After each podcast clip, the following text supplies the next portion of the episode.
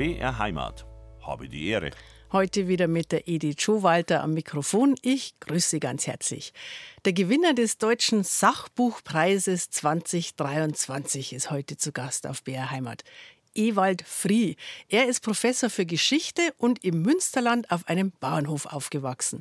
Sein Buch heißt Ein Hof und elf Geschwister. Untertitel Der stille Abschied vom bäuerlichen Leben. Herzlich willkommen auf BR Heimat. Hallo, guten Morgen. Also, wenn ich kurz aus dem Nähkästchen plaudern darf, bei unserem ersten Mailkontakt haben Sie geschrieben, dass Sie sich über die Einladung freuen, aber zu bedenken geben, dass Sie ja kein Bayerisch verstehen. Drum meine Frage, geht's einigermaßen bisher? Ja, ich bin bis jetzt noch äh, im Bilde, worum es geht. Habe die Ehre, heute mit dem Historiker Ewald Frie, ein Bauernsohn aus dem Münsterland. Und Herr Professor Frie, uns Bayern sagen die Nordlichter ja gerne nach, dass wir ein bisschen langsam sind im Sprechen. Und ähm, ich war mal im Westfalen und da hat mir jemand gesagt, das sagen die Norddeutschen den Westfalen auch nach. Haben Sie das auch schon mal gehört? Ja, das ist so. Vor allem, wenn man in Nordrhein-Westfalen groß wird, gibt es den großen Unterschied zwischen den Rheinländern und den Westfalen.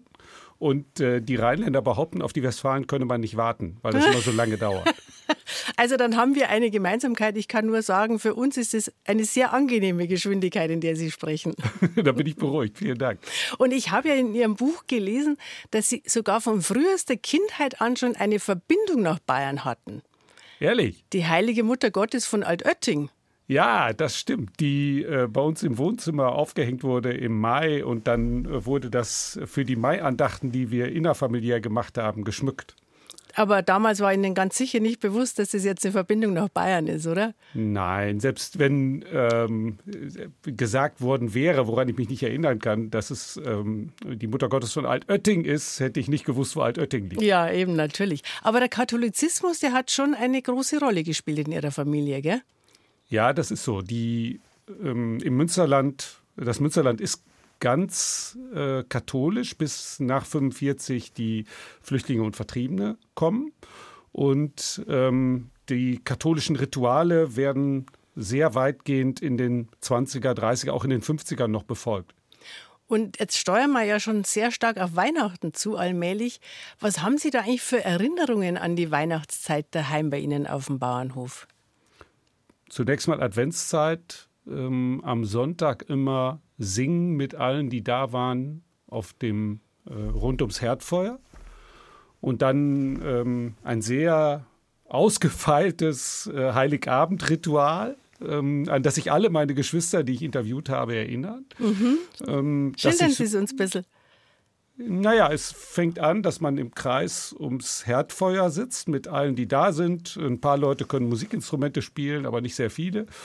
Und dann wird gesungen ähm, nur Adventslieder erst, weil ja ähm, äh, man noch vor ähm, dem eigentlichen Ereignis ist. Und mhm. dann gibt es ähm, Litaneien, die gebetet werden. Während die Litaneien gebetet werden, geht mein Vater mit zwei oder drei Jungs durch das gesamte Haus und ähm, über die Tenne, also den Hauptwirtschaftsraum und die ähm, Scheunen und alle Ställe und segnet jede einzelne Tür. Und die beiden Kinder, die dabei sind, nee, mein Vater hat die Kerze, einer hat ein Weihrauchfass ähm, und einer hat ein, äh, ein, ein Weihwassergefäß mit einem Tannenzweig und ähm, so wird dann jede einzelne Tür gesegnet.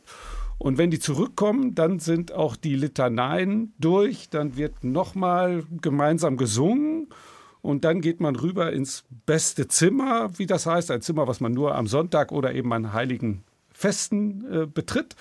Und da setzen sich dann alle um einen langen Tisch und dann ähm, ist die Bescherung. Und gab es auch einen Christbaum?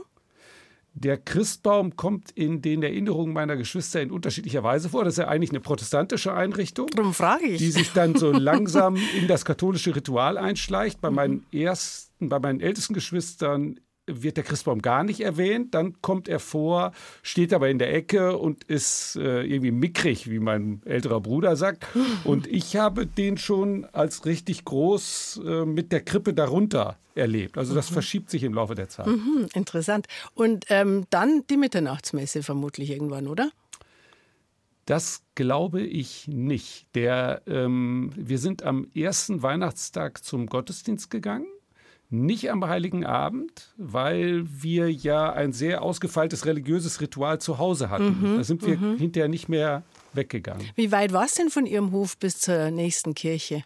Äh, Oder bis zu Ihrer Kirche? Genau, Nottuln, der nächste Ort ist von uns so etwas mehr als zwei Kilometer entfernt. Okay, also das war jetzt nicht ein. Manchmal ist es ja umgekehrt, dass gerade Bauernfamilien zum Beispiel eine eigene Kapelle haben oder ausgefeilte äh, Dinge zu Hause machen, weil der Weg zur Kirche sehr weit ist. Mhm. Und dann das macht ist hier nicht so. so also mhm. Zum einen ist natürlich das Münsterland weitgehend flach. Obwohl ich sagen muss, dass Nottuln am Rande der Baumberge liegt, deren höchste Erhebung 186 Meter hat. Ähm, also da ist es natürlich schon ein bisschen hügelig, jedenfalls im Vergleich zu Relativ. dem, was man drumherum sieht. Und die Dörfer sind, weil die Bauern äh, einzeln in der Flur wohnen und nicht im Dorf, mhm. weiter voneinander entfernt. Da kann also jemand auch vier Kilometer Relativ Fahrweg haben. Ähm, aber da waren wir etwas besser dran. Mhm. Und erinnern Sie sich an weiße Weihnacht in Ihrer Kindheit oder gab es es im Münsterland noch nie so richtig? Doch, es gab weiße Weihnacht. Wir hatten auch in der Scheune noch einen großen Schlitten stehen, mit dem meine Eltern und wahrscheinlich auch deren Eltern im Winter zum Gottesdienst gefahren sind, am mhm. Sonntag. Ähm, es muss also weiße Weihnachten gegeben haben. Ich habe sie als Kind auch noch erlebt. Jetzt kommt es sehr selten vor. Also Sie sind ja im Jahre äh, 62 oder 63 geboren. Und ja, da haben Sie die Schlittenfahrten, da war das ja rum, da ist man ja dann mit dem Auto gefahren. Genau, oder? da ist man mhm. mit dem mhm. Auto gefahren, da stand nur dieser Schlitten noch äh, herum. So bäuerliche Betriebe sind ja auch unfreiwillige Museen, ja. weil überall Dinge rumstehen, die gerade keiner wegschmeißen mag, weil er nicht weiß, wohin damit, aber die eben nicht mehr gebraucht werden. Mhm, also einen schönen Schlitten, das wäre ja ein Verbrechen, den wegzuwerfen. Also Herr Professor Fried, ich freue mich wirklich, dass wir zwei Stunden Zeit haben zu ratschen. Vor allem wird es darum gehen, wie sich eben seit diesen frühen Kindheitserinnerungen die, die Landwirtschaft nicht nur im Münsterland, sondern natürlich in ganz Deutschland verändert hat und was dafür die Bedingungen waren, was die Rahmenbedingungen waren, von denen man immer so gerne spricht, die genau diese Dinge bewirkt haben. Haben Sie Hühner auch gehabt auf Ihrem Hof? Ja, die gehörten ähm, zur Grundausstattung und die Eier haben die Bauersfrauen an fahrende Händler verkauft. Das war Teil oder das äh, floss in so eine Kasse, aus der dann die Bauersfrauen eigenständig kleinere Geschäfte tätigen konnten. Genauso war es in Bayern auch traditionell immer. Das Ohrgold kehrt der Bayerin. also wir sprechen ja heute über die Veränderungen in der Landwirtschaft seit den 50ern in den letzten 70 Jahren, sagen Sie ja, hat sich die Landwirtschaft mehr verändert als in den 500 Jahren davor. Und viele unserer Hörerinnen und Hörer, die haben ja die Landwirtschaft in Bayern der 50er Jahre noch selber erlebt. Also da hat es auf den Höfen noch Zugtiere gegeben. Es war für Mensch und Tier eine elende Plackerei oft. Und dann kam das Wirtschaftswunder. Das wird bei Ihnen im Münsterland wahrscheinlich auch ähnlich gewesen sein, oder? Genau. Und das Wirtschaftswunder hat verschiedene Effekte. Es hat zum einen ähm, die Mechanisierung in der Landwirtschaft bewirkt, also der Traktor und die verschiedenen Maschinen, die man äh, dran spannen konnte und dann Ende der 50er, Anfang der 60er die Durchsetzung des Mähdreschers statt des Mähbinders. Und zum anderen hat es bewirkt, dass die kleinen Leute, die, die von ihrer Landwirtschaft äh, nicht eigenständig leben konnten, sondern sich bei den größeren haben verdingen müssen, allmählich in ähm, landwirtschaftsfremde Berufe gingen und dadurch äh, auch ein bisschen Land frei wurde, dass die Mittleren dann gekauft haben, ähm, sodass Familien so wie meine Herkunftsfamilie, also wir hatten 24 Hektar Land, das Gefühl haben können in den 50ern, es läuft alles für uns. Ähm, mhm. Die Zukunft in der Landwirtschaft äh, ist ähm, gesichert und äh, sieht gut aus. Mhm. Also die ähm, Mechanisierung war praktisch einen Schritt schneller als die steigenden Arbeitslöhne in den anderen Sektoren. Es war jetzt nicht, dass ein Fachkräftemangel erstmal war, den man dann mit der Mechanisierung äh, quasi gegensteuern musste, sondern da war man eigentlich einen Schritt voraus, oder? Ich bin nicht ganz sicher. Ähm, man muss berücksichtigen, dass es äh, bis Ende der 40er relativ viele freie Arbeitskraft gab, weil ja noch äh, ähm, vertriebene Flüchtlinge auf den Höfen mitgearbeitet haben, die dann langsam abziehen. Ähm, es gibt dann auch noch äh, eine ganze Reihe von familienfremden Arbeitskräften auf den Höfen, die dann in den 50er, 60er Jahren langsam ähm, gehen äh, oder gekündigt werden, weil äh, die Arbeitslöhne ansteigen und das für die Bauern zu teuer wird und sie mit der Mechanisierung eine Alternative haben. Insofern geht so beides Hand in Hand. Mhm. Und der bäuerliche Familienbetrieb, also ich oute mich jetzt, ich bin Jahrgang 66, ich bin so aufgewachsen, dass ich immer gedacht habe, den gab es schon immer. Aber Sie als Historiker sehen das natürlich ganz anders. Ja, also diese Idee, dass der Bauer mit seiner Familie den Hof bewirtschaftet, die wird von der ähm, von der Agrarromantik seit dem 19. Jahrhundert bedient. Und mhm. natürlich stimmt es auch. Es ist der Bauer, der mit seiner Familie ähm, bewirtschaftet, aber er ist nie alleine. Es gibt immer Knechte und Mägde auf den Höfen. Es gibt in den Arbeitsspitzen ähm, andere Leute in, im Münsterland aus der Bauernschaft, die mithelfen und kleine Leute, die dann als ähm, Lohnarbeiter hinzukommen. Es gibt die Kinder, die in der Kartoffelernte helfen. Ähm, also so als in sich geschlossener bäuerlicher Familienbetrieb gibt es wahrscheinlich ja, seit den 1950er, 60er Jahren mit der Verabschiedung der familienfremden Arbeitskräfte ähm, ist das vielleicht da.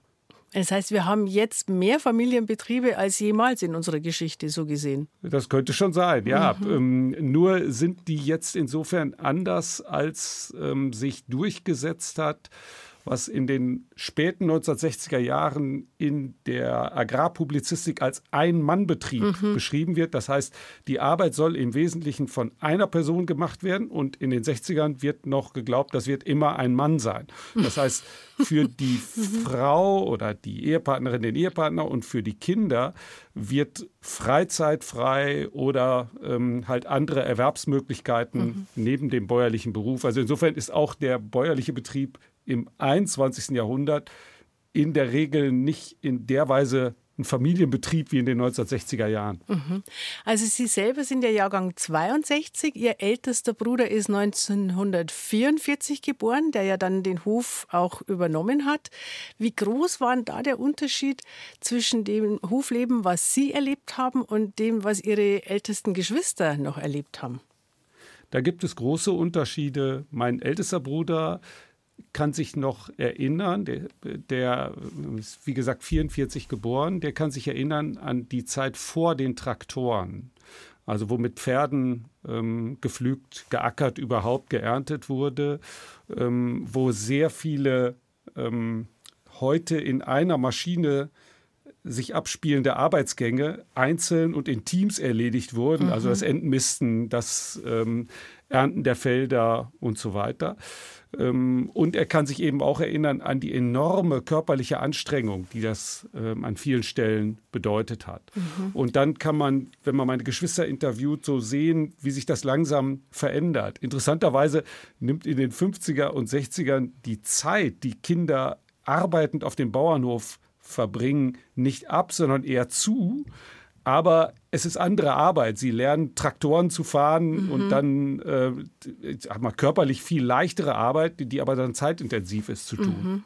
Ja, die äh, kleinen Kinder oder je nach Alter natürlich, aber als die Muskelkraft natürlich noch viel wichtiger war, konnte man den Kindern ja viel weniger Arbeiten übertragen, als da, als eben die Muskelkraft ersetzt wurde durch Maschinenkraft irgendwann.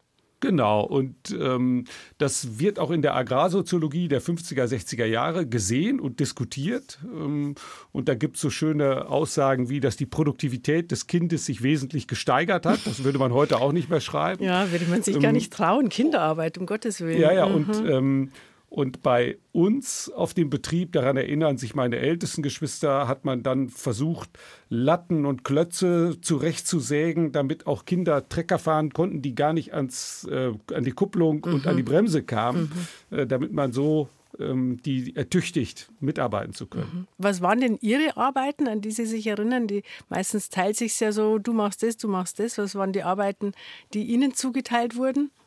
Also erstmal gibt es, ähm, wenn ich den Erinnerungen meiner Geschwister und meinen eigenen Erinnerungen traue, eine klare äh, geschlechtliche Arbeitsteilung, also Mädchen im Haushalt, ähm, im Garten und äh, bei den älteren Mädchen noch bei den Schweinen und bei den Hühnern und die Jungs halt draußen bei den Großtieren und ähnliches.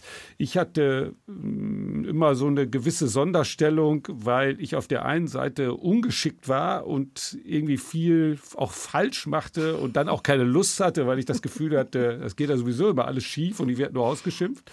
Und auf der anderen Seite konnte ich halt weit vor der Schule lesen und schreiben und habe gerne gelesen und hatte dann das Glück, dass meine Mutter ähm, dann gesagt hat, ja, nun lass den Jungen, ähm, der, das soll er halt lesen mhm. und so. Mhm. Also insofern bin ich kein ganz durchschnittlicher Vertreter, ähm, was diese elf Geschwister angeht. Aber erinnern Sie sich, dass Sie helfen mussten und mit welchen Gefühlen auch immer? Klar. Und was also, es dann war, was Sie helfen mussten? Ja, also die, äh, die Tiere reintreiben, raustreiben, ähm, dann äh, so Treckerarbeiten, die einfach sind, also Walzen, Ringeln, solche mhm. Sachen, Äpfel pflücken im Herbst, ähm, Rüben, Rüben vereinzeln ähm, im Frühjahr, Rüben hacken, solche Sachen halt. Was war die meistgehasste Arbeit? Ich glaube, Rüben vereinzeln. Dann, dann muss man auf den Knien diese langen Reihen lang und es gab ein, zwei Äcker, die waren nicht sehr breit, aber sehr lang. Und bis man da an der anderen Seite war, hat man mhm. diese Arbeit verflucht. Sie hören, habe die Ehre. Und da geht es heute um die wirklich rasend schnellen Veränderungen, die sich in der Landwirtschaft abgespielt haben in den letzten 70 Jahren. Wachse oder Weiche. Dieses Motto, das hat ja wahrscheinlich jeder von uns im Ohr, der auf dem Land aufgewachsen ist. Die Politiker haben uns immer gesagt, dass sie sich für den Erhalt der bäuerlichen Landwirtschaft einsetzen. Manche haben dann noch dazu gesagt, ja gut, aber die Kleinsten, die sind natürlich unrentabel, die müssen halt aufhören. Und 1972, Herr Professor Frie, hat ja Ihr ältester Bruder den Friehof übernommen. Sag mal so bei Ihnen oder haben Sie einen Hausnamen? Nee, nee, ähm, den Hof, ja, ja, Frie, also Friehof sagt man nicht, sondern den Hof Frie andersrum. Den Hof Frie, ah. ja, ja. kultureller Unterschied, den Hof Frie. Und er hat ja für sich entschieden äh, für das Wachsen. Das heißt, sein Hof hat zur damaligen Zeit vermutlich zu den größeren gehört. Ja, das war ein guter bäuerlicher Familienbetrieb mit äh, 24 Hektar. Man musste allerdings Anfang der 70er Jahre schon überlegen, was ist das Konzept für die Zukunft, weil mein Vater noch ähm, Rinder, Kühe, Schweine, Hühner, ja, Ende der 60er Jahre keine Hühner mehr, aber so einen Mix äh, gehabt hat. Und dann ähm, ist in vielen Höfen die, ähm, der Generationswechsel der Moment, in dem man umfassend neu ansetzt. Und zwar in den 60er und 70ern viel umfassender als in den Generationen vorher. Mhm. Ähm, da habe ich bei uns die Hofübergabeverträge verglichen, da kann man das schön sehen. Das liegt daran, dass die bäuerliche Landwirtschaft jetzt nicht mehr arbeitsintensiv ist, sondern zunehmend kapitalintensiv wird. Man muss also Kredite bekommen ähm, und man muss äh, massiv in Gebäude, in Stallungen, ähm, in immer mehr Tiere investieren. Und das äh, war die große Veränderung, sodass die äh, Rindviehzucht, äh, die meinem Vater sehr wichtig war, abgelöst worden ist durch ähm, Schweinehaltung, äh, Muttersauen und dann später auch Mast. Das hat mein Bruder dann betrieben und hat den Betrieb voll darauf konzentriert. Es gibt ein schönes Zitat äh, von einem Agrarwissenschaftler Mitte der 60er Jahre, der irgendwo schreibt, die Zeit des zoologischen Gartens auf dem Bauernhof ist zu beenden. Mhm. Das ist so die Grundidee, die in diesen Reformen der 60er, 70er Jahre auftaucht und die gar nicht mit berücksichtigt, dass man in dem Moment, wo man nur noch ein Produkt hat, auf das man sich konzentriert, man natürlich den Marktkräften ähm, viel schutzloser ausgesetzt ist. Mhm.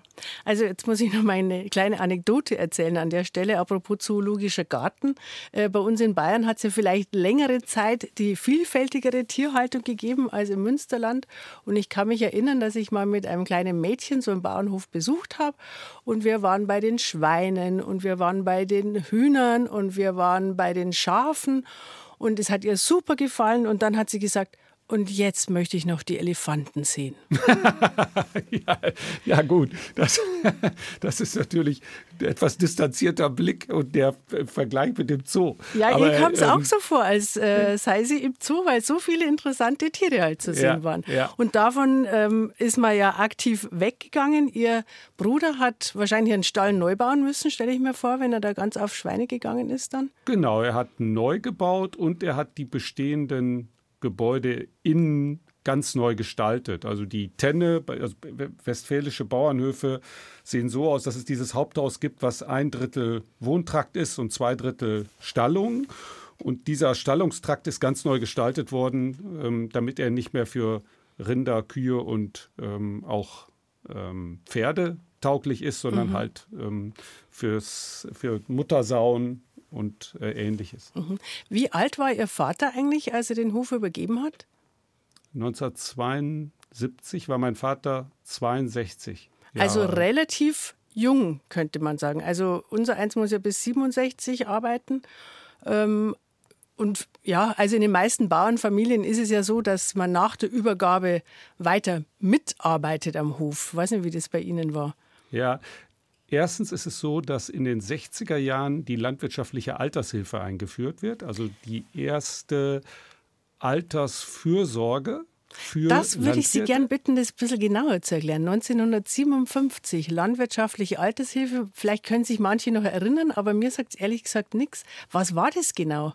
Äh, die, davor war die Idee, die Landwirte brauchen keine Rentenversicherung, weil die haben den Hof. Mhm. Und zu einem landwirtschaftlichen Betrieb und zu einem Familienbetrieb gehört die Sorge um die ältere Generation. Genau, das war immer Teil des Übergabevertrags eigentlich, genau, was die genau, genau dann was die für Ansprüche Eltern, haben. Was die kriegen. Mhm. Und dann ähm, wird in den 50er, 60er Jahren darüber diskutiert, dass auch die Landwirte diese Art von Alterssicherung benötigen, aber nicht im Sinne einer ähm, Rentenversicherung, sondern im Sinne einer landwirtschaftlichen Altershilfe. Die war nicht lebensstandarddeckend, die sollte aber immerhin ein Zubrot bieten. Die ältere Generation sollte nicht vollständig von der jüngeren abhängig sein. Mhm. Und ähm, das wird verbunden damit, dass dieses Geld erst gezahlt wird, wenn der Hof übergeben ist. Damit war auch verbunden die Idee, wir werden ähm, zu einer Modernisierung der Höfe kommen, wenn die Generationenabfolge sich nicht so weit auseinanderzieht. Mhm. Also ein gutes Beispiel, wie der Staat sehr wirkungsvoll die Veränderungen in der Landwirtschaft beschleunigen konnte, oder? Genau. Das, ähm, es, der, und am Anfang kommt von den Agrarverbänden Widerstand, weil die sagen, wir wollen das nicht, wir wollen den bäuerlichen Familienbetrieb. Das war aber ziemlich schnell sichtbar, dass das weltfremd ist. Die Bauern selbst haben das sofort angenommen als als das kam. Und äh, dadurch ähm, geben Bauern den Hof früher ab. Das kann man statistisch zeigen. In der zweiten Hälfte der 60er ist der Effekt ganz eindeutig.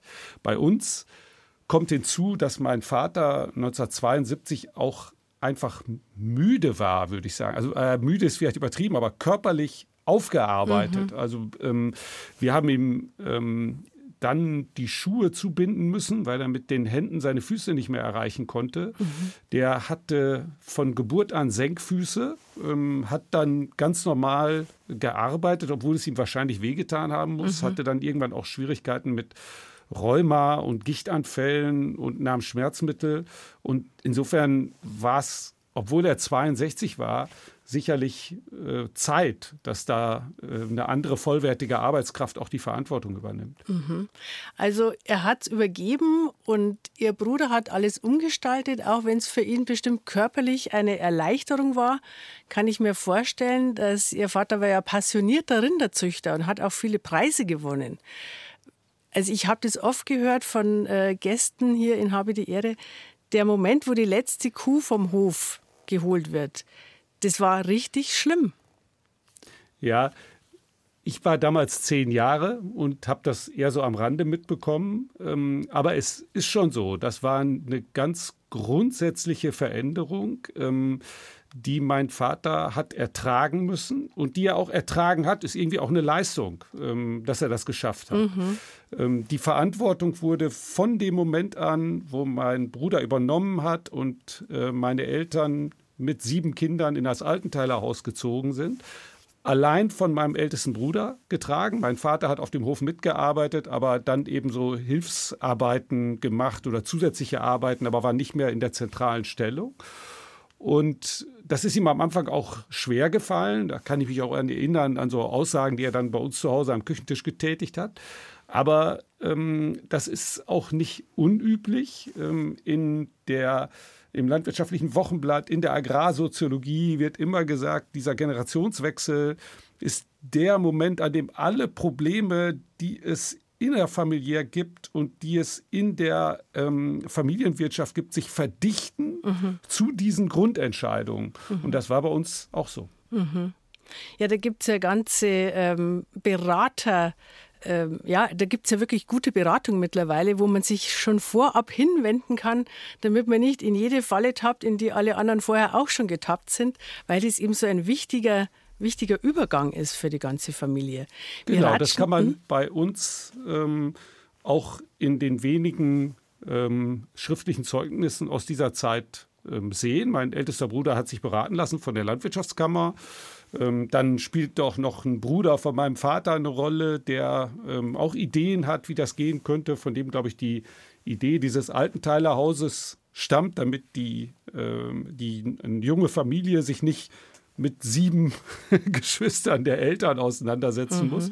Und äh, das kann man deutlich sehen. Und man muss auch sagen, ähm, diese Beratung wird auch deswegen wichtiger, weil es eben immer mehr um Finanzinvestitionen geht und um große Investitionen. Während in den Übergaben davor bei uns, also um 1900 und dann äh, in den 1940er Jahren, da geht es um die Frage, wie werden die älteren Leute versorgt und ähm, wie werden die weichenden Erben versorgt. Aber es wird nicht eine grundsätzliche Neuaufstellung des Hofes vorgenommen. Mhm. Der ja auch immer so eine, ja, das ist ja ein auch ein Risiko natürlich. Man macht Rieseninvestitionen, ohne dass man absehen kann, wie sich das auszahlen wird. Und das ist natürlich immer für die Elterngeneration auch ein Bangen dabei. Versteht man ja auch, dass man sagt, hoffentlich geht das alles gut.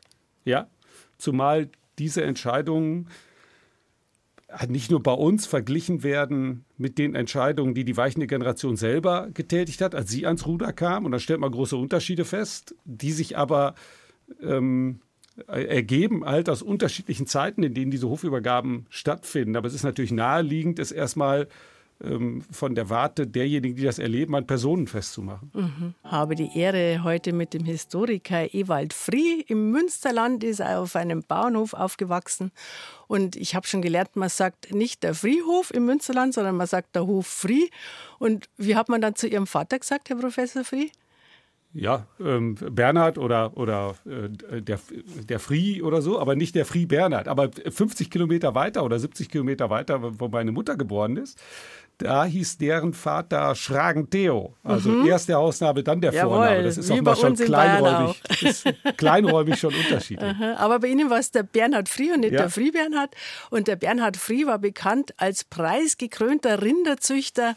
Er hat äh, Milchvieh gehabt und die monatliche Zuchtviehaktion, der war immer ein wichtiges Datum für die ganze Familie eigentlich mehr oder weniger, habe ich aus Ihrem Buch entnommen, gell?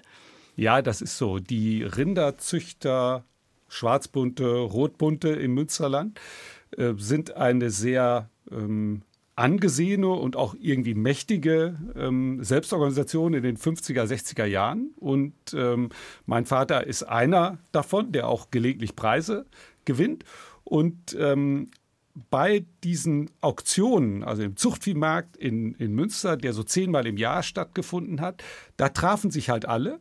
Und ähm, dann werden am ersten Tag Klasseneinteilungen vorgenommen und die Bullenkörung und am zweiten Tag wird verkauft. Und da kann halt jeder sehen, wie werden die anderen eingeschätzt? Wer erzielt die besten Preise? Wer, wer war vielleicht vor drei Jahren noch besser, als er jetzt ist? Ähm, bei der Klasseneinteilung zählt das Aussehen oder zählt auch, dass es dieser Züchter ist? Da gibt es dann viel Gerede. Das ist schon ähm, so, so ein Markt äh, der Selbst- und Fremdeinschätzung. Und äh, man vergleicht sich natürlich auch mit den Nachbarn, was die äh, reißen, darf man auf gut bayerisch sagen, was die erreichen, ob die gekürt werden. Können Sie sich noch erinnern, hatte er sowas wie eine Lieblingskuh oder eine, auf die er besonders stolz war? Naja, das weiß ich nicht genau. Also die, die Kuh, äh, die in Erinnerung war äh, und geblieben ist, ist Wolke 2, die 1950 auf der Deutschen Landwirtschaftsausstellung in Frankfurt am Main ähm, den Siegerpreis gewonnen hat. Das war eine große Sensation. Ähm, und darüber wurde sogar noch geredet, als ich ein kleiner Junge war, also ähm, 20 Jahre später. Mhm. Ähm, dann gab es natürlich später auch noch Kühe, die äh, Preise gewonnen haben. Ähm, aber äh, also so ähm, ist mir das nicht mehr in Erinnerung. Mhm. Es ist auch interessant, wenn man meine äh, Geschwister befragt, dass die Ältesten sich an diesen Zuchtviehmarkt noch mit großer Begeisterung erinnern, als etwas Zukunftsgewandten, während bei den Geschwistern, die so in, den, in der zweiten Hälfte der 60er 14, 15 werden und dann mitgehen, bei denen ist das ein Ereignis, dessen Logik sie eigentlich nicht mehr so richtig verstehen. Mhm. Hat Ihr Vater, wurden da die Kühe noch mit Natursprung gedeckt zu seiner Zeit oder war das da schon, äh, hat man nicht mehr die Kuh zum Stier getrieben? Äh, das ist eine große Diskussion seit Anfang der 50er Jahre. Die die äh, künstliche Besamung, die zunächst mal die Züchterverbände einfach nicht haben wollen, weil sie Angst haben, dass damit die Bullenpreise ähm, einbrechen aber die künstliche Besamung setzt sich halt doch von unten her durch. Und dann ist es sehr stark regional unterschiedlich, ähm, wann das genau passiert. Wann wir umgestellt haben, weiß ich ehrlich gesagt nicht. Mhm. Also man muss immer jetzt vielleicht für die Hörer auch dazu sagen, dass sie ja das nur bis zum zehnten Lebensjahr erlebt haben. Danach war ja der Auszug in das Altenteilerhaus oder Austragshaus, wie man bei uns in Bayern sagen würde. Und über diese Phase sprechen wir in der zweiten Stunde noch ganz ausführlich. Aber einen eigenen Stier haben sie nicht gehabt auf dem Hof, oder? Wir hatten mal einen.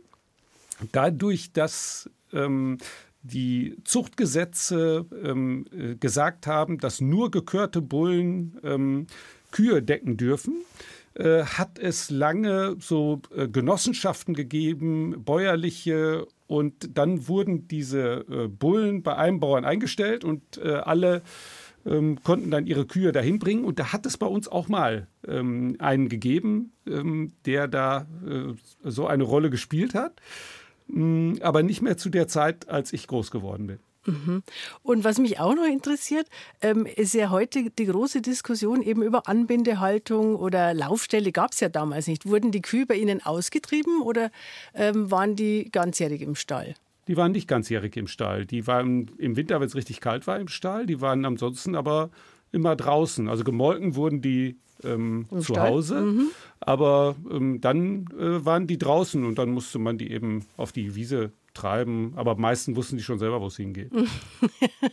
genau, raus wahrscheinlich leichter als rein, kann ich mir vorstellen. Ja. Wobei manchmal wollen die Kühe dann äh, auch in Stall und gemolken werden. Ja, gibt, ja, ja genau, angenehm. sie wollen gemolken werden und Aha. sie wissen, dass es was zu fressen gibt. Ja, genau. Also jetzt haben wir die Teissendorfer Geigenmusik und nach elf ratschen wir weiter. Und da gehen wir dann in die Phase, wo, die, äh, wo ihr Bruder eben de, der Hoferbe schon war und wo sie selber eigentlich den Hof verlassen haben. Und da interessiert mich natürlich schon, was das für sie bedeutet hat, was das für ein Umbruch war und wie es dann weiterging mit dem Hof und auch mit Ihnen. Habe die Ehre und weil wir jetzt schon ein paar Höreranfragen haben, wie dieses Buch von meinem heutigen Gast genau heißt. Das heißt Ein Hof und elf Geschwister, der stille Abschied vom bäuerlichen Leben. Und der Autor ist Ewald Frie. Er ist Historiker und heute mein Gast in Habe die Ehre. Nach elf ratschen wir weiter und alle Informationen zu dem Buch, die haben wir natürlich auch auf unserer Internetseite unter br-heimat.de.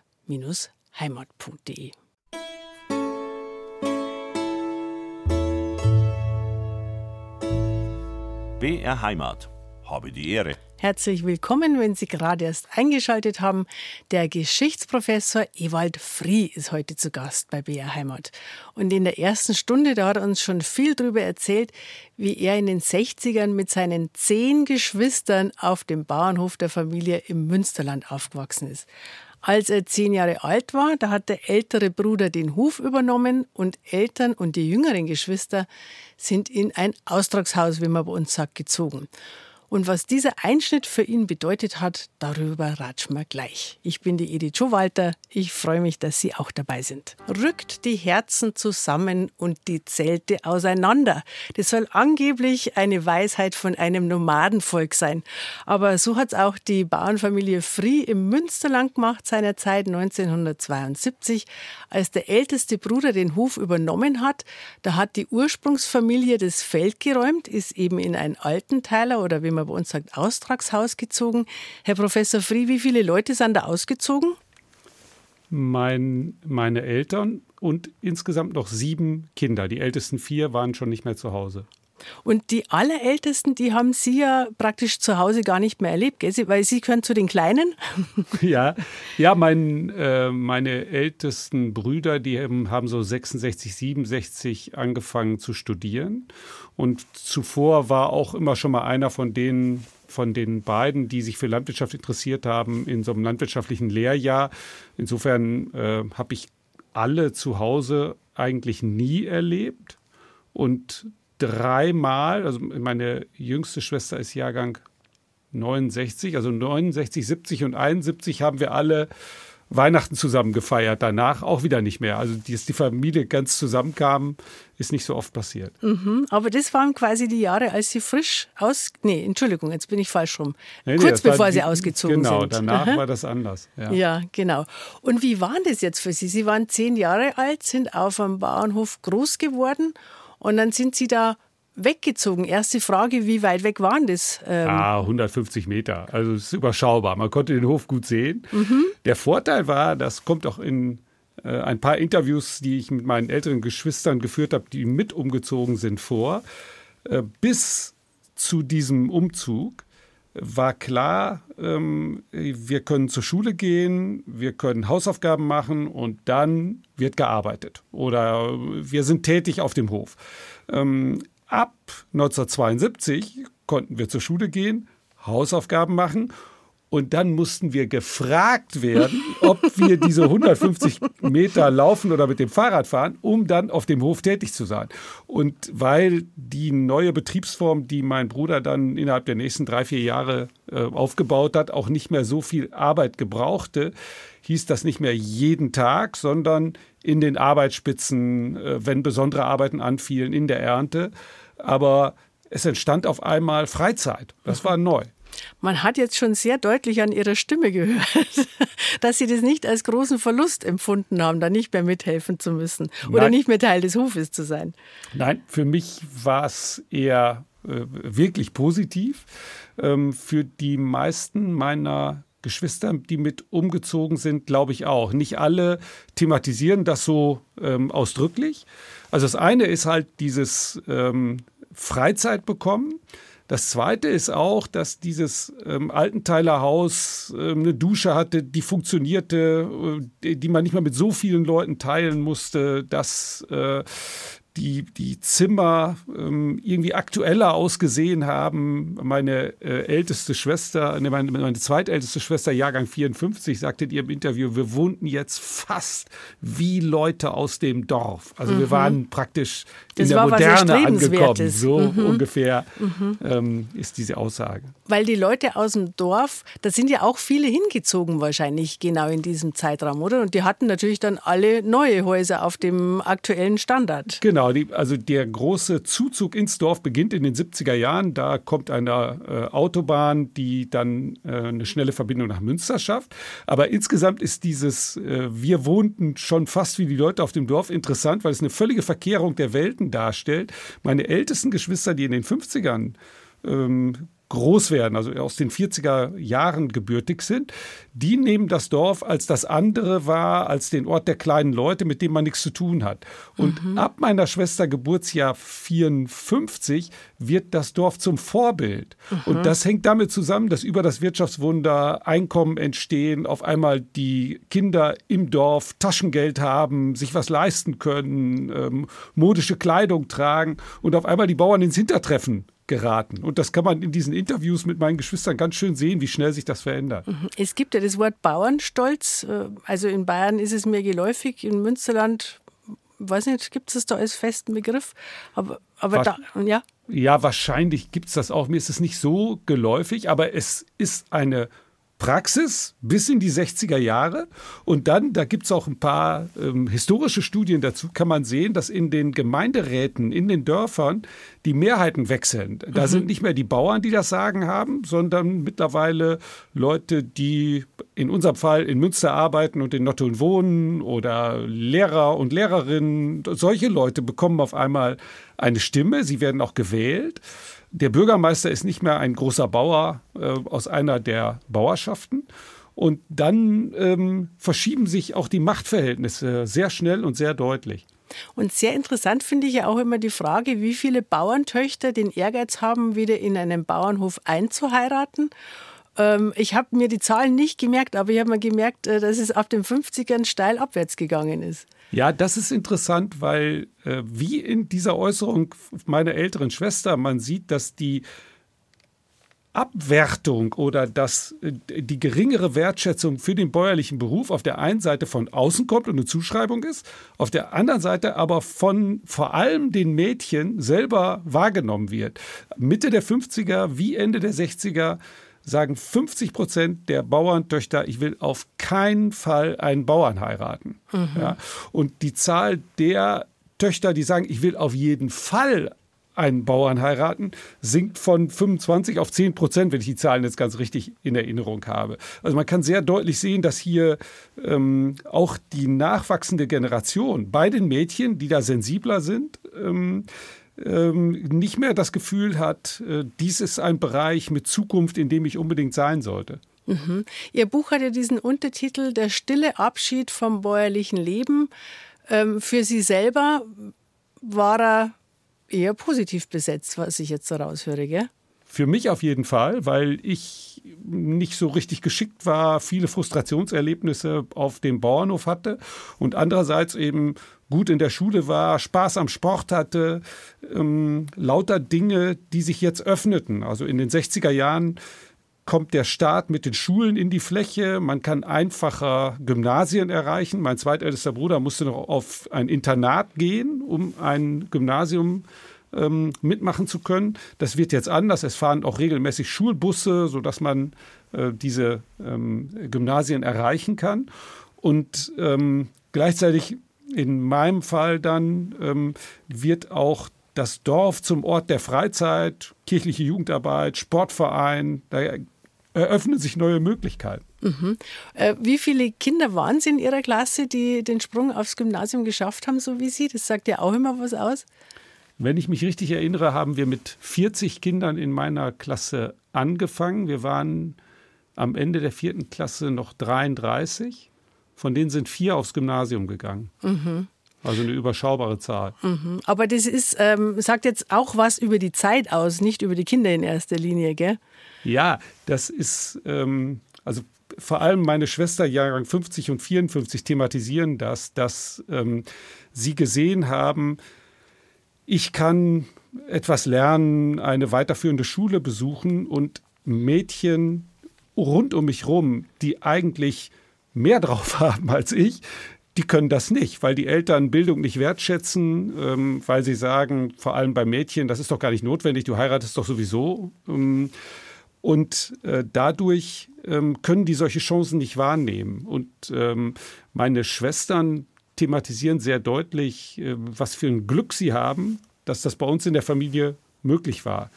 Ja, und da sind, kommen natürlich immer zwei Sachen zusammen. Das eine ist, dass Eltern das fördern und das andere ist, dass der Staat über die Schulen, später über die Universitäten und über das Honecker Modell und das BAföG das auch aktiv fördert, dass solche Chancen ähm, zur Verfügung stehen. Mhm. Professor Ewald Frie ist heute der Gast in Habe die Ehre und wir ratschen über die Veränderungen in der Landwirtschaft in den letzten 70 Jahren und vor allem, was diese Veränderungen für die Menschen bedeutet haben, für die Familien.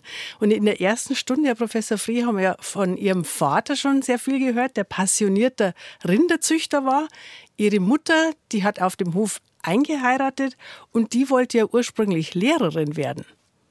Ja, das hat sie in einer späten autobiografischen Notiz, die sich erhalten hat, nochmal aufgeschrieben in zwei, drei Sätzen. Ähm, und sie hat es auch gelegentlich erzählt. Sie wäre gerne landwirtschaftliche Lehrerin geworden. Aber ähm, ihre Eltern haben mir gesagt, dass das nicht sinnvoll ist, äh, weil sie ähm, entweder später heiraten wird, dann muss sie diesen Beruf aufgeben. Es gibt das Lehrerinnenzölibat äh, bis in die 50er Jahre noch. Oh, so lange gab es das? Ja, ja, Der, sicher. Darum hat man in Bayern aber zur Lehrerin Fräulein gesagt. Ganz genau. Das war kein Zufall. Die Nein, waren das, war, Fräulein. das, das waren alles Fräuleins, weil wenn sie äh, in diesem Sprachgebrauch zur Frau wurden, nämlich durch die Heirat, dann mussten sie den Beruf aufgeben. Und ähm, wenn sie nicht heiratet und Fräulein bleibt, ist es ja auch nicht sinnvoll aus der Sicht der Eltern. Ähm, und von daher wurde das halt nichts. Und darunter hat meine Mutter sehr gelitten und hat dann uns auch immer, ähm, also den Kindern versucht beizubringen, ihr müsst was lernen, ihr müsst was aus euch machen, ähm, ihr solltet die Wahl haben, ähm, was ihr tun wollt. Und welche Rolle, also Sie haben ja vorhin schon angesprochen, dass Ihre älteren Brüder schon beim Studieren weg waren, als Sie noch ein, noch ein Kind waren. Welche Rolle, würden Sie sagen, hat denn Bildung insgesamt gespielt bei Ihnen zu Hause? Ähm, es gibt ein Interview, das die jüngere Schwester meiner Mutter gemacht hat, als sie älter war. Und die hat was gesagt, was wahrscheinlich für meine Eltern auch gilt, dass die irgendwann gesehen haben, anders als in unserer Generation werden unsere Kinder nicht mehr in der Landwirtschaft alle unterkommen. Das wird einfach nicht gehen. Und wenn sie was anderes machen wollen, dann geht das nur über Bildung. Und das, äh, diese Strategie haben meine Eltern sehr früh eingeschlagen. Sie haben versucht, dass alle Kinder ähm, eine Ausbildung machen. Und dann haben ähm, meine älteren Geschwister bis zu, ja, direkt vor mir, meiner Schwester Jahrgang 61, in der Regel ähm, äh, die Volksschule, meist die Realschule besucht, dann haben die eine Lehre gemacht, dann haben sie das Fachabitur gemacht, dann sind sie auf eine Fachhochschule gegangen und haben dann einen Berufseinstieg gewählt. Ein oder zwei haben es irgendwie anders gemacht mit Fortbildung nach der Lehre und sind so weitergekommen. Und dann gibt es äh, meine kleine Schwester, Jahrgang 69 und mich, die aus Sicht meiner älteren Geschwister völlig langweilig vier Jahre Grundschule, neun Jahre Gymnasium und dann Studium gemacht haben. Ähm, Das ist dann, als sich diese Bildungswege standardisiert und etabliert haben. Also man spricht ja oft vom Buchhaushalten und nicht Buchhaushalten. Zu welchem gehörte Ihre? Ähm, also irgendwie in der Mitte dazwischen. Wir hatten Bücher, wir hatten kein einziges Bücherregal, aber es gab im Wohnzimmer so einen Vitrinenschrank und da war äh, hinter Glas waren da Bücher und, äh, und links waren auch noch welche in diesem Schrank und das war in der Regel so erbauliche Literatur, Bibelausgaben, ähm, so was man so zur Kommunion geschenkt kriegt, sowas war das. Aber Und- jetzt nicht so Kinderbücher, mit denen Sie groß geworden wären, oder? Na, die gab es in der katholischen öffentlichen Bücherei. Da sind wir sonntags nach dem Gottesdienst hingegangen. Äh, Meine Schwestern mit großer Begeisterung. Von den Jungs nur einer mit großer Begeisterung, nämlich ich. Alle anderen fanden das nicht so spannend. Und dann muss man auch noch sagen, gab es ein Angebot an ähm, Zeitschriften und Zeitungen bei uns, das charakteristisch verschieden ist von dem, was man sich heute vorstellt. Es gab die Westfälischen Nachrichten, das ist also die ähm, regionale Zeitung. Es gab das Landwirtschaftliche Wochenblatt als die Fachzeitschrift für Landwirte. Es gab Frau und Mutter, das war das Periodikum äh, der Landfrauen. Es gab äh, irgendeine Missionszeitschrift und dann noch so eine Messdiener-Zeitschrift ab den 1970ern. Also man konnte eine Menge Dinge lesen. Aber nicht Bücher. Nee, die, aber die gab es in der katholischen hat man öffentlichen Bücherei. ja, da konnte okay. man sie ausleihen.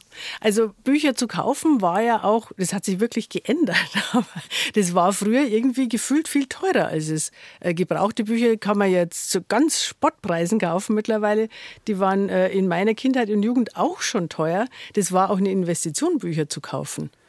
Ja, und ich glaube auch, ähm, also in unserem Haushalt einfach nicht vorgesehen. Also Bücher kaufen, ich glaube, das hat einfach niemand gemacht. Das war sinnlos. Ich meine, dass einer von meinen Brüdern äh, der Kurier des Zaren von Jules Verne gekauft hat mal. Das war ein Buch, was der wirklich besaß.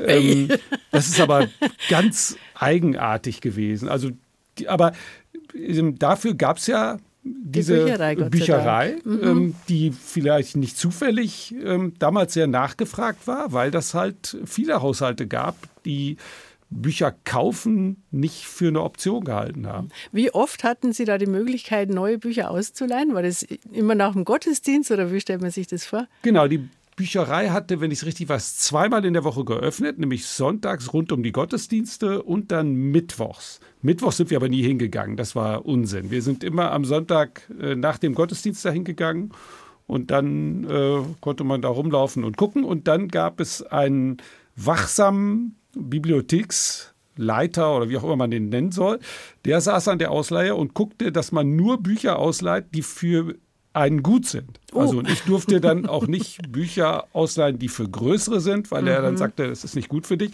Und weil ich einen ziemlichen Buchkonsum hatte und diese Kinderregale durchgelesen hatte, musste ich dann wieder von vorne anfangen und habe bestimmte Bücher bestimmt dreimal gelesen. Oh.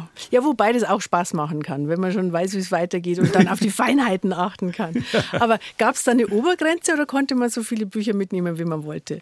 Ähm, ich weiß gar nicht, ob die Bücherei eine Obergrenze ausgegeben hat. Meine Mutter hat eine ausgegeben, weil sie sich um mich gesorgt hat, weil ich halt so wahnsinnig viel gelesen habe aus ihrer Sicht und sie gedacht hat, der arme Junge, der muss an die frische Luft, der kann nicht ewig da in seiner Hütte hocken. Und da wurde ewig gesagt, drei pro Woche, mehr gibt's nicht. Ehrlich, und, äh, die Mutter hat die Obergrenze für Bücher. Die, die hat gesagt, das kann so nicht weitergehen. Ähm, die waren natürlich irgendwie auch froh und ein bisschen stolz, dass da einer war von den Jungs, der sich für Bücher interessierte, aber ähm, alles ähm, muss im Rahmen bleiben. Mhm. Jetzt Stichwort Bildungsgerechtigkeit, sage ich jetzt mal. Ihre Eltern hatten ja wirklich beide viele Qualifikationen. Also die haben gemeinsam erfolgreich einen landwirtschaftlichen Betrieb geführt. Ihr Vater war angesehener Rinderzüchter.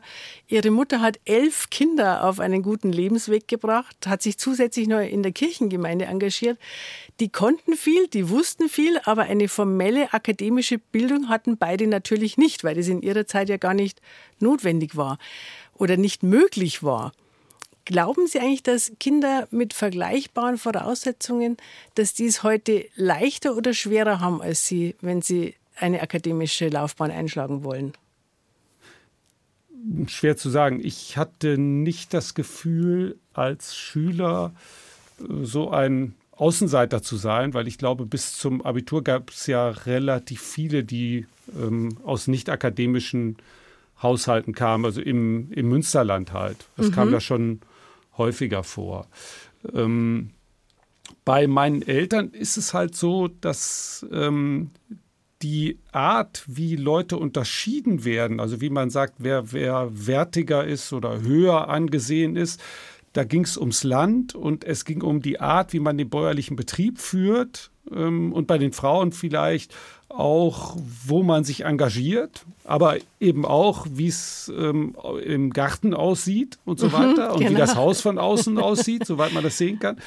Ähm, das sind andere Kriterien, nach denen Gesellschaft auf lokaler Ebene ähm, sich strukturiert. Und ähm, da spielt halt Bildung überhaupt keine Rolle. Und äh, oder jedenfalls Bildung im Sinne von Erwerb formaler Bildungsqualifikation.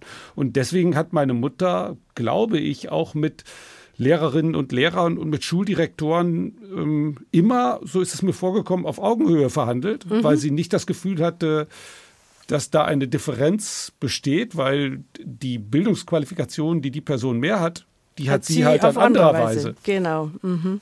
Aber es ist ja in Deutschland, ist ja wirklich gerade, haben wir wieder einen neuen PISA-Schock erlitten. Deutschland gehört immer zu den Ländern, äh, leider, wo sehr wichtig ist, wenn jemand eine akademische Karriere einschlagen will oder es sehr hilfreich ist, wenn die eigenen Eltern auch schon aus äh, auch schon Akademiker sind. Ähm, also ich persönlich denke mir immer, wie kann man so verschwenderisch mit dem Potenzial der Jugend vorgehen? Ja, das ist auf jeden Fall richtig. Ich glaube, dass ähm, die, die 70er Jahre des 20. Jahrhunderts dadurch gekennzeichnet sind, dass Bildung stark gefördert wird, dass der Anteil derjenigen, ähm, die das Abitur machen und die studieren gehen, relativ schnell steigt und dadurch sich für so eine Zeit lang so ein Fenster öffnet, also für die ähm, Qualifikation von Leuten, die diese formalen Bildungsqualifikationen in der Elterngeneration nicht haben. Und möglicherweise schließt sich dieses Fenster dann auch irgendwann wieder, dass es wichtiger wird, als es eine Zeit lang war. Ich glaube, dass ähm, wir da auch, äh, meine Geschwister und ich, auch ein bisschen Glück gehabt haben. Ähm, ein bisschen anders sieht es aus, wenn man dann ein geisteswissenschaftliches Studium macht. Äh, viele Bildungsaufsteiger findet man stärker in technischen Berufen, ähm, in der Medizin und so, weil da die Leistungsmessung äh, anders erfolgt, ähm, als es in den Geisteswissenschaften der Fall ist. Also da sieht wahrscheinlich die ähm, Bilanz für Bildungsaufsteiger schlechter aus. Wo sieht es schlechter aus? In den Geisteswissenschaften. In den Geisteswissenschaften, ja. weil es subjektiver ist, meinen weil Sie? Weil es subjektiver mhm. ist, weil Voraussetzungen, die man nicht lernen kann, eine größere mhm. Rolle spielt. Also ich mache heute ähm, äh, also bin in so Auswahlgremien für Förderprogramme äh, von äh, Stiftungen und so weiter. Und da wird das häufiger thematisiert, dass der Anteil ähm, von äh, Erstakademiker-Kindern ähm, äh, oder ja, von Erstakademikerkindern in den äh, Geisteswissenschaften signifikant niedriger ist als bei den Ingenieuren oder in den Naturwissenschaften. Ah, interessant. Wäre mir, jetzt, wär mir jetzt nicht bewusst gewesen. Aber Sie sind ja selber das beste Beispiel dafür, dass es trotzdem klappen kann. Ja, geht schon. man braucht ein bisschen Glück. Man kann ähm, Professor werden, man schon. kann Bestseller-Autor werden, man kann Preise einheimsen und man kann sogar bei BR Heimat zu Gast sein. Ja, das und ist das natürlich die Spitze von allem. Ja, besser geht's nicht. Ein Bauernbub aus dem Münsterland ist heute zu Gast. Entschuldigung, zu Gast auf BR Heimat. Mittlerweile ist er Geschichtsprofessor und Bestseller-Autor und in seinem Buch Ein Hof und elf Geschwister kann man lesen, dass sein Vater allen seinen seinen Kindern gewünscht hat, drei wichtige Kriterien für ihren Berufsweg. Und zwar sollten sie ihre Arbeit warm, trocken und im Sitzen erledigen können. Herr Professor Friede, bei Ihnen hat es hingehauen wahrscheinlich, oder? Ja, warm, trocken und im Sitzen. Das ist eine wunderbare Geschichte, finde ich. Ähm, da steckt ähm, auch die Erfahrung meines Vaters drin von dieser harten körperlichen Arbeit, die den Körper selber äh, deformiert und dann ihm viele Schmerzen eingetragen hat, körperliche Schmerzen in, im Alter. Ähm, da steckt auch, äh, man soll auch äh, meinen Vater nicht unterschätzen, da steckt natürlich auch ein bisschen Ironie drin ähm, und ein bisschen Kopfschütteln über das, was seine Kinder da so alles tun. Ähm, ja, aber im Grunde genommen äh, haben das alle meine Geschwister geschafft. Die sind alle in Berufen gelandet, wo sie im Wesentlichen warm, trocken und im Sitzen unterwegs sind. Gut, die Erzieherinnen, hm, die sind natürlich, die stehen auch viel. Mhm, und ähm, bücken viel zu den ja, Kindern runter. Ja, aber äh, insgesamt schon. Ähm, das äh, haben wir geschafft. Wollen Sie mal kurz aufzählen, was aus allen geworden ist aus den elf? Der Älteste hat den Hof übernommen. Der Zweite ähm, hat Pharmazie und Lebensmittelchemie studiert und ist in die öffentliche Verwaltung gegangen. Der Dritte ist äh, Apotheker geworden, hat auch Pharmazie studiert und hat dann äh, als selbstständiger Apotheker gearbeitet. Meine älteste Schwester hat Sozialarbeit, ist Erzieherin und dann hat, hat dann Sozialarbeit studiert und ist äh, dann nach der Familienphase hat so ähm, Leute äh, begleitet im Auftrage von zwei Landkreisen, ähm, die wieder ins Arbeitsleben eingegliedert werden müssen. Mhm. Ähm, dann kommt eine Schwester, die ist Lehrerin an einer äh, Haupt- und dann an einer Realschule oder umgekehrt gewesen. Und dann kommt ein Bruder, der hat Bauzeichner gelernt und ist dann Bauingenieur geworden. Und dann kommt ein Bruder, der hat eine kaufmännische Lehre gemacht und ist dann im, ähm, im, im, ins beginnende Computerzeitalter eingestiegen mhm. ähm, und hat da Karriere gemacht. Und dann kommt eine Schwester, die ist äh, sozial, nee, die ist Erzieherin äh, geworden, hat dann einen Kindergarten geleitet, ist später, hat sie noch studiert ähm, Sozialpädagogik, glaube ich, und berät heute für ein Bistum äh, Kindergärten. Und dann komme ich und dann kommt mein kleiner Bruder, der hat mal Schreiner gelernt und dann noch Rettungssanitäter und dann hat das Abitur nachgemacht und ist heute Lehrer an berufsbildenden Schulen. Und dann kommt meine kleine Schwester, die ist äh, Grundschullehrerin. Mhm.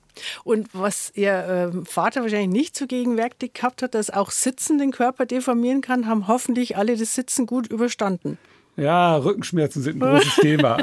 ähm, vor allem bei den Jungs, aber bei den Mädels auch ein bisschen. Immer, wenn sich die Familie trifft, gibt es wieder irgendeinen, der so ein bisschen krumm läuft und dem gehört dann die gesamte Sympathie der anderen und man hofft, dass man nicht beim nächsten Mal der derjenige ist, der so krumm läuft. Was ist jetzt eigentlich aus dem Hof geworden, den Ihr Bruder 1972 übernommen hat? Also wir wissen aus der ersten Stunde, dass er aus einem gemischten Betrieb, wie er halt üblich war bis dahin, mit Schwerpunkt äh, Milchvieh und Rinderzucht, eine Schweinezucht und Mast geworden ist. Wie hat sich das entwickelt? Weil der Schweinebereich war ja auch nicht immer so einfach. Ja, mein Bruder ist mit dieser Strategie, soweit ich das beurteilen kann, gut gefahren. Der hat bis zu seiner Verrentung Mitte der 2000er Jahre ähm, damit davon ganz gut leben können. Und dann hat das aber von seinen Kindern keiner weitermachen wollen. Insgesamt waren auch Mitte der 2000er Jahre 25 Hektar keine sehr gute Grundlage mehr, um eine neue Generation, ähm, den Hof, einer neuen Generation den Hof zu übergeben. Und also wohnt jetzt mein Bruder in dem Haupthaus, ähm, in dem Drittel. Die Zweidrittelstallung ähm, hat er so ein bisschen renoviert. Ähm, und die ähm, Schweineställe äh, sind verpachtet, ebenso wie die 24 Hektar Land. Und da gibt es in der Bauerschaft jetzt, glaube ich, noch zwei oder drei Bauern, die das gesamte Land entweder gekauft oder gepachtet haben und das beackern. Mhm. Die Bauerschaft, das ist ähm, quasi die verstreuten Bauernhöfe, die bei uns in Bayern halt traditionell eher zu einem Dorf zusammengerückt sind. Oder was ist eine Bauernschaft genau? Bauernschaft ist, glaube ich, erstmal ähm, im, im, Spätmittelalter und in der frühen Neuzeit eine Verwaltungsgliederung. Also die werden zusammengeschlossen. Oft gibt es sowas wie ein ja, wie so einen rudimentären Siedlungskern, also wo mhm. drei oder vier Bauernhöfe um einen größeren Teich oder so sind. Und dem werden die anderen zugeschlagen und man kann dann in den administrativen ähm, Unterlagen sehen, ähm, wie der, die Bauer, wie, wie der Bote äh, durch diese Bauerschaft läuft. Ähm, die einzelnen Bauern sind aber für sich. Aber immerhin, im 19. Jahrhundert haben diese Bauerschaften Schützenfeste gefeiert, einmal im Jahr, wo also alle zusammenkamen. Die größeren Bauernschaften hatten eigene Schulen, ähm, keine eigenen Kirchen, manchmal die ganz großen eine Kapelle. Ähm, und äh, das Dorf war dann der Ort, den man besucht hat zum Gottesdienst. Ähm, um beim Landhandel einzukaufen und natürlich im Anschluss an den Gottesdienst den Frühshoppen. Mhm. Aber so gesehen ist jetzt für Ihren Bruder eigentlich sehr gut gelaufen, weil er sein ganzes Leben ja von diesem Hof sehr gut leben konnte noch. Also oft gibt's ja, sind ja die Zeitenwandel dann im Laufe eines Berufslebens und jemand muss sich völlig neu orientieren, weil er sagt, ja, mit meinem Hof komme ich ja nicht mehr über die Runden. Ja, das ist äh, wichtig ähm, zu sagen, dass ähm, wenn diese Entscheidung am, also den Hof aufzugeben bzw. ihn zu verpachten, wenn die im Generationswechsel fährt, dann ist es, fällt, dann ist es natürlich in dem Moment eine sehr schwere Entscheidung, die auch zu gegenseitigen Vorwürfen führen kann. Aber es stellt die Lebensläufe der einzelnen Personen nicht in Frage. Mhm. Wenn ich als Bauer mit 45 aufgeben muss und mich dann irgendwo wieder hinten anstellen muss, mhm. ähm, das tut mehr weh, weil es, weil es mein eigenes Leben halt in Frage stellt. Das ist ähm, sehr schwer. Und viele erleben es als eigenes Versagen. Dabei sind es ja Prozesse, zu denen sie selber nicht beigetragen haben. Das entscheidet ja oft die Zeit und nicht jetzt, dass der einzelne Mensch schlecht gewirtschaftet hat. Genau, man kann jetzt im Falle meines Bruders ähm, 1972, wenn, als er den Hof übernimmt, nicht voraussehen, was 1997 sein wird. Genau. Ähm, mhm. Und das kann gut gehen, wie in unserem Fall, und es geht auch häufiger gut, aber es geht nicht immer gut, weil halt die ähm, Regeln des Spiels sich verändern. Und wenn wir uns so zurückerinnern an BSE beispielsweise, hat es ja mal gegeben, und andere ähm, auch agrarische Skandale, die dazu führen, dass eine Zeit lang die Preise für ein bestimmtes Produkt einbrechen, mhm. dann ist das für jemanden, der ausschließlich auf dieses Produkt gesetzt hat, ähm, eine wirkliche Gefahr. Mhm.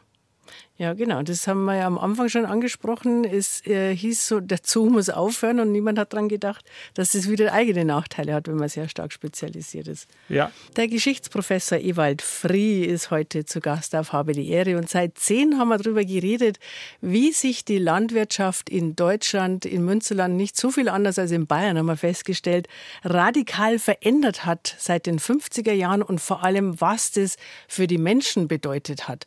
Und am Anfang, Herr Professor, Professor, haben Sie uns ja erzählt, wie Sie Weihnachten als Kind erlebt haben mit der ganzen Familie auf dem Bauernhof im Münsterland mit ganz festgelegten Ritualen. Und jetzt leben Sie ja mittlerweile in Tübingen und lehren dort.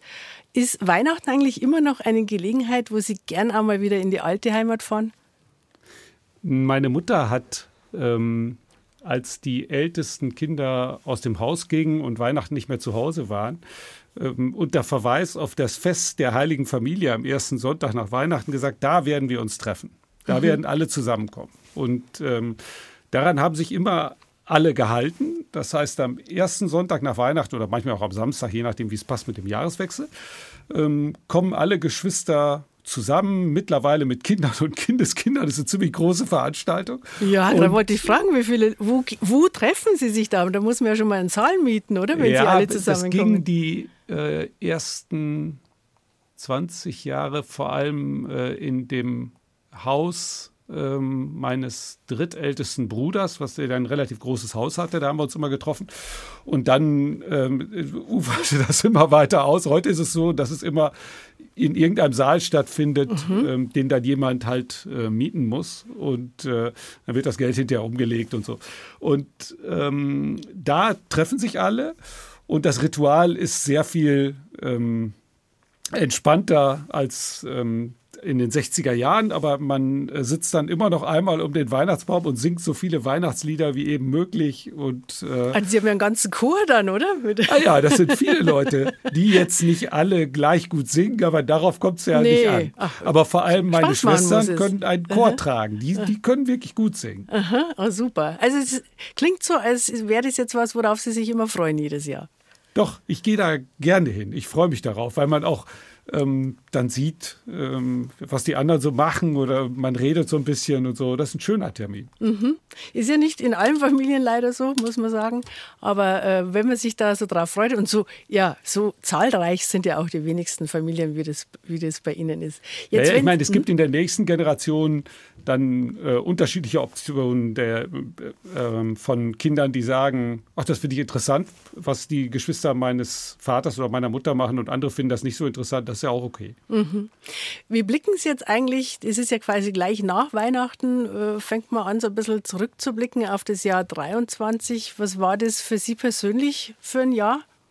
Ein total verrücktes Jahr. Also ähm, damit hab, ich habe nicht damit gerechnet, dass dieses Buch einen solchen äh, Erfolg hat, ähm, dass ich so viele Interviews wie jetzt gebe und äh, so viel ähm, Zuschriften bekomme von Leuten, die in E-Mails das Wort äh, Danke verwenden, weil sie das Gefühl haben, so sagen sie jedenfalls, sich selber und ihre Geschichte ein bisschen besser verstehen zu können, wenn mhm. sie sich an mhm. unserer Geschichte ja, messen ist vielleicht das falsche Wort, aber abgleichen und Ähnlichkeiten und Unterschiede überlegen. Mhm. Ähm, das war für mich ein ganz außergewöhnliches Jahr. Dann dieses, äh, diese Preisverleihung da in der Elbphilharmonie, äh, mit der ich wirklich nicht gerechnet hatte. Sachbuch ist, des Jahres. Genau, das mhm. ist wirklich ein besonderes Jahr für mich gewesen. Mhm. Das freut mich und es freut mich besonders, dass Sie trotz allem Zeit gefunden haben und sich zwei Stunden Zeit genommen haben, bei uns auf BR Heimat zu Gast zu sein. Ich danke Ihnen ganz herzlich für dieses spannende Interview. Mir hat es richtig große Freude gemacht, mit Ihnen zu ratschen, wie ja, wir uns in Bayern auch. sagen. Es war ein großes Vergnügen und das Verb ratschen werde ich versuchen, in meinen Sprachgebrauch aufzunehmen. Sehr gut. Missionieren Sie im Münsterland die schönen bayerischen Wörter. ganz herzlichen Dank. Frohe Weihnachten, wenn es dann soweit ist und alles Gute weiter für Sie. Vielen Dank.